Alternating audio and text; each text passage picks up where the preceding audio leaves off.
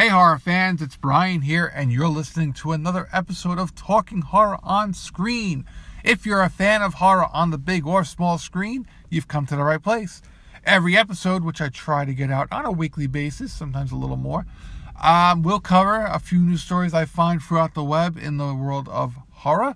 And then I try to end the episode with a review of a movie I just watched recently. Sometimes it's news, sometimes it's a movie that's really, really old, but Sometimes it's the first time I've ever seen it. So um, a movie could be 30 years old, but if you've just seen it for the first time, it's new again, right? That doesn't make any sense. But you got my point. Anyway, if that's your thing, stick around. We'll have a little bit of a show coming for you. I do record this on the Anchor app, so if you have that app um, handy, you can leave me a message and I will play that in a future episode if you'd like. Or if you want to make a recommendation of a movie for me to watch, feel free to do that. Uh, otherwise, you can catch this anywhere else you catch your podcast, iTunes, whatever. All right, uh, let's get started with today's show.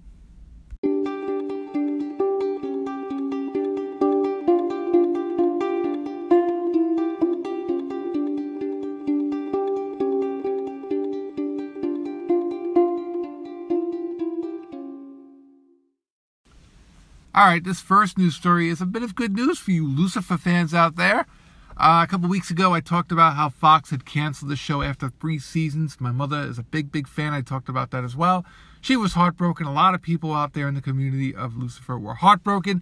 But I also said on that same show, if I remember correctly, that we live in a day and age where another service like a Netflix or Hulu or, you know, the Sci Fi Channel, somebody could pick these things up. And just because a show is canceled doesn't always mean the end. And it turns out Netflix has decided to pick up Lucifer for season four. The show has been renewed. So, all you um, devil worshippers out there, enjoy another season of Lucifer. Now, in case you don't know the premise of Lucifer, eh, he's kind of a anti-hero kind of thing. Uh, the basic premise is that he gets bored of reigning in hell, decides to come to Los Angeles. He kind of falls, I don't know, from what I understood, he kind of falls for a cop, or he's just basically interested in her because she can resist his powers. Um, I saw a few episodes of it. I thought it was actually pretty, pretty good. Uh, why I didn't go forward, I don't know. Maybe because there's a million other things I'm trying to catch up on. But um, it's a solid show, and it's something I would actually like to catch up on down the road. So, um, yeah, good news. Lucifer's been saved. Let's move on.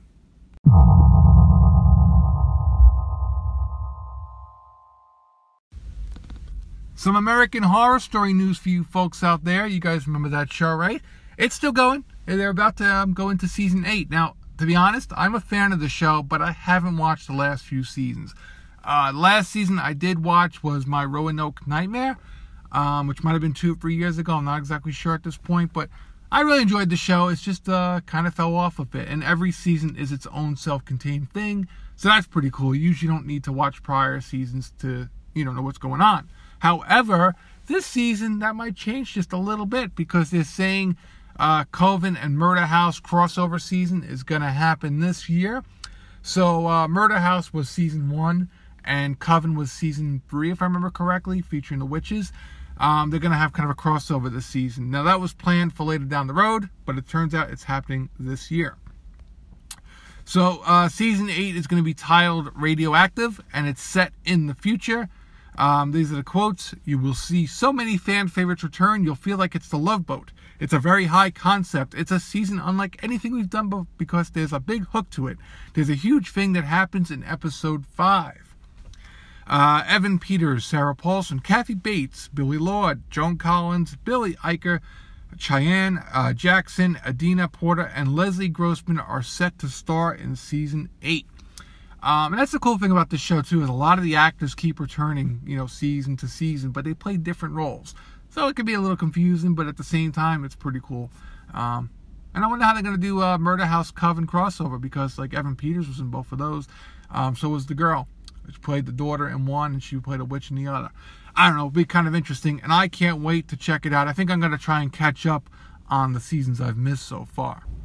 All right, let's move on.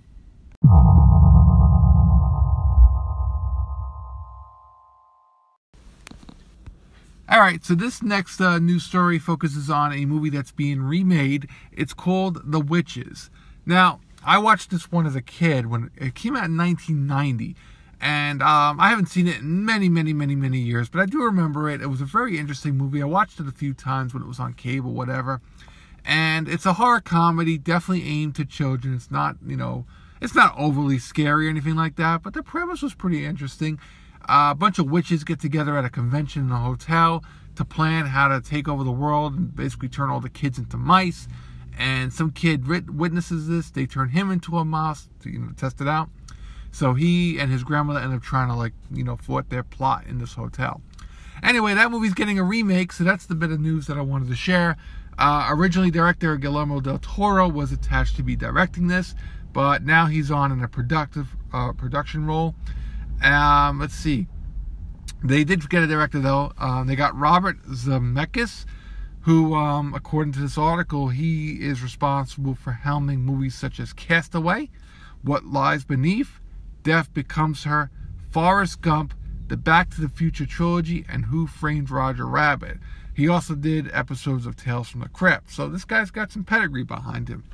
Um, you know, it's interesting. I'd like to see them do this movie again. I maybe make it a little darker. Um, knowing that Guillermo del Toro is behind the scenes, I'm sure it'd be a beautiful movie.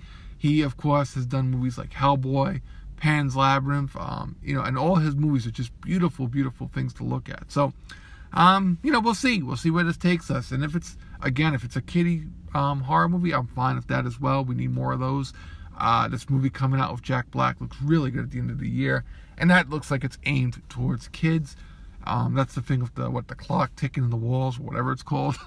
Nonetheless, uh, I just wanted to share that news. All right, let's move on.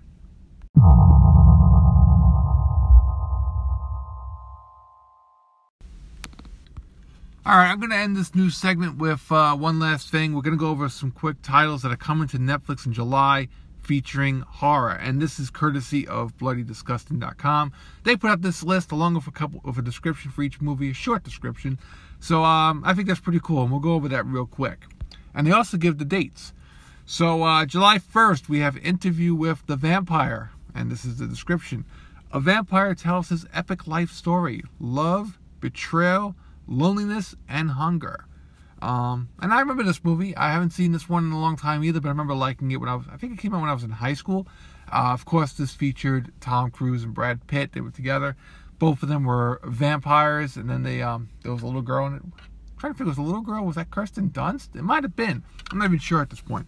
But nonetheless, you know, it is a very interesting story about vampires who live forever and pretty much, and you know what they go through and you know trying to keep their humanity and, and lots of other stuff. All right, let's move on.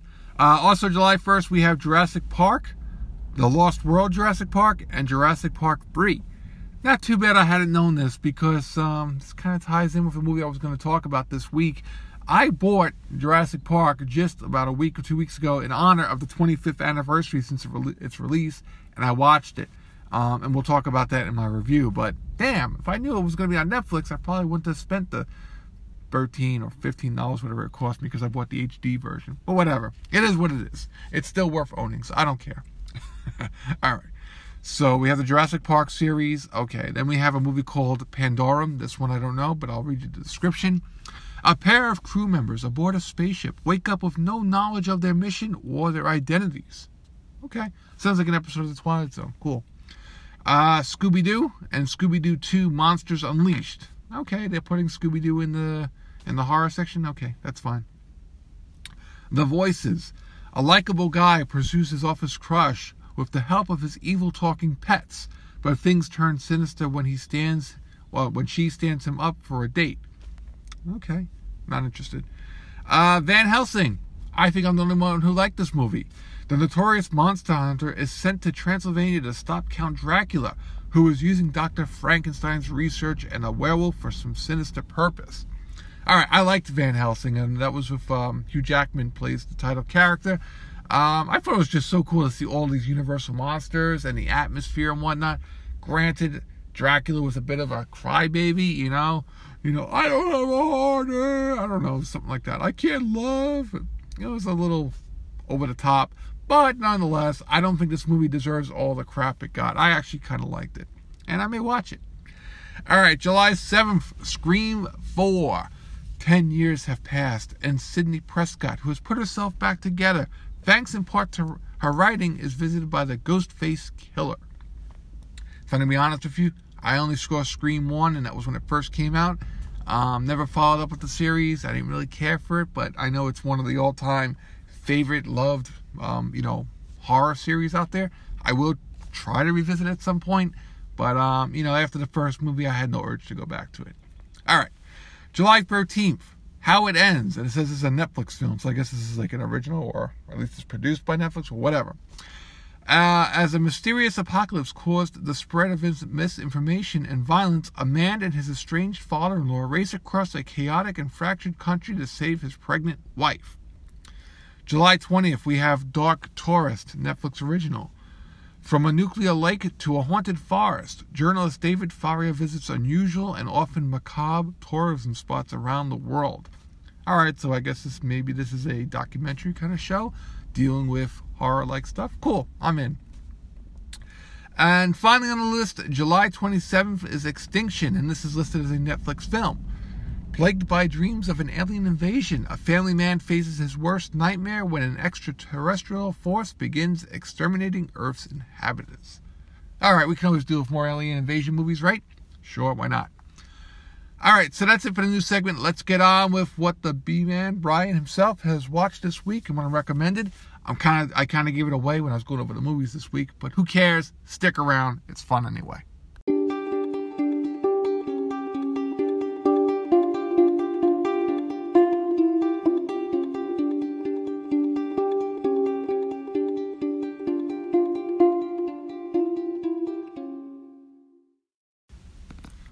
All right, folks. Like I mentioned in my upcoming movies review, uh, section, uh, the movie I'm going to talk about is a movie that's coming to Netflix in a couple weeks, and I just watched it recently. I bought it off of Amazon. I bought the HD version in honor of the 25 years since its initial release. Jurassic Park. And I know it's like, no, duh. We know Jurassic Park's a good movie. Fine, whatever. You want to talk about it, review it, so be it. But you know what? I feel it's worth a mention. You know, it's been 25 years. I myself have not watched it in probably five to ten years. It's been a long time since the last time I've seen it. Um, I did go see this movie when it first came out in the movies. I was a young lad in high school. Um, let's see, it came out in 1993, I think. Yeah, so where was I? I probably would have been like 10th grade, maybe 9th grade. Regardless, I remember going to see it with my father. My mother and sister went with us to the movie theater, but they went to go see Dennis the Menace because my sister was afraid of the dinosaurs. She's a few years younger than me. Um, more than a few, about eight, nine years younger than me, so it's understandable. Uh, so anyway, let's uh, go off the description off of Google, and um, we'll go from there. In Steven Spielberg's massive blockbuster, paleontologists Alan Grant and Ellie Sattler and mathematician Ian Mal- Malcolm, oh God, are among a select group chosen to tour an island theme park populated by dinosaurs created from prehistoric DNA. While the park's mastermind billionaire John Hammond assures everyone that the facility is safe, they find out otherwise when various ferocious predators break free and go on the hunt. So, um, yeah, I mean, the first thing to get out of the way is does this movie hold up after 25 years? I mean, creature effects and all. And you know what? With the exception of some scenes, yes, it actually does hold up pretty well. Um, this was one of the first movies where they had started doing CG effects, you know, really, really well. Um, but they still had practical effects. This was like a combination. Like they actually built part of the Tyrannosaurus Rex and stuff. A lot of that was animatronics, and um, that's creepy as hell. That whole scene with the Tyrannosaurus Rex when he first gets free and they're in the jeep and whatnot. Oh my God, what a beautiful, beautiful done scene. And um, I forgot how good that scene really was. And the cast, I mean, they pull it off. Everybody in this movie does such a great job. Um, Jeff Goldblum plays Ian Malcolm. He's like the smartass mathematician, whatever he is. Um, he's kind of like hitting on um, Ellie Sattler's character, played by Laurie, um, Laura Dern. And you don't take him too seriously, but he's actually a pretty clever guy. Um, Laura Dern, she's a very um, strong woman um, paleontologist. She can definitely hold her own. Um, and then we have Sam Neill, played by, um, he plays Alan Grant. And he's kind of like this, you know, cowboy looking kind of character. Looks like Indiana Jones a bit. Um, I think I heard rumors that there was a time when they actually wanted Harrison Ford to have the part. But um, kind of glad they got the cast they did. It worked out well. And in the beginning, he's not into kids at all. You know, like him and and Ellie are kind of like a couple, and you can tell she wants kids, um, but he's it's not really his thing. But then throughout the movie, when he meets up with uh, John Hammond's grandkids and he has to protect them, Lex and Tim Murphy, um, it starts to grow on him, and you can see he does. He is a, definitely a, he would make a good father, and he's very protective of them.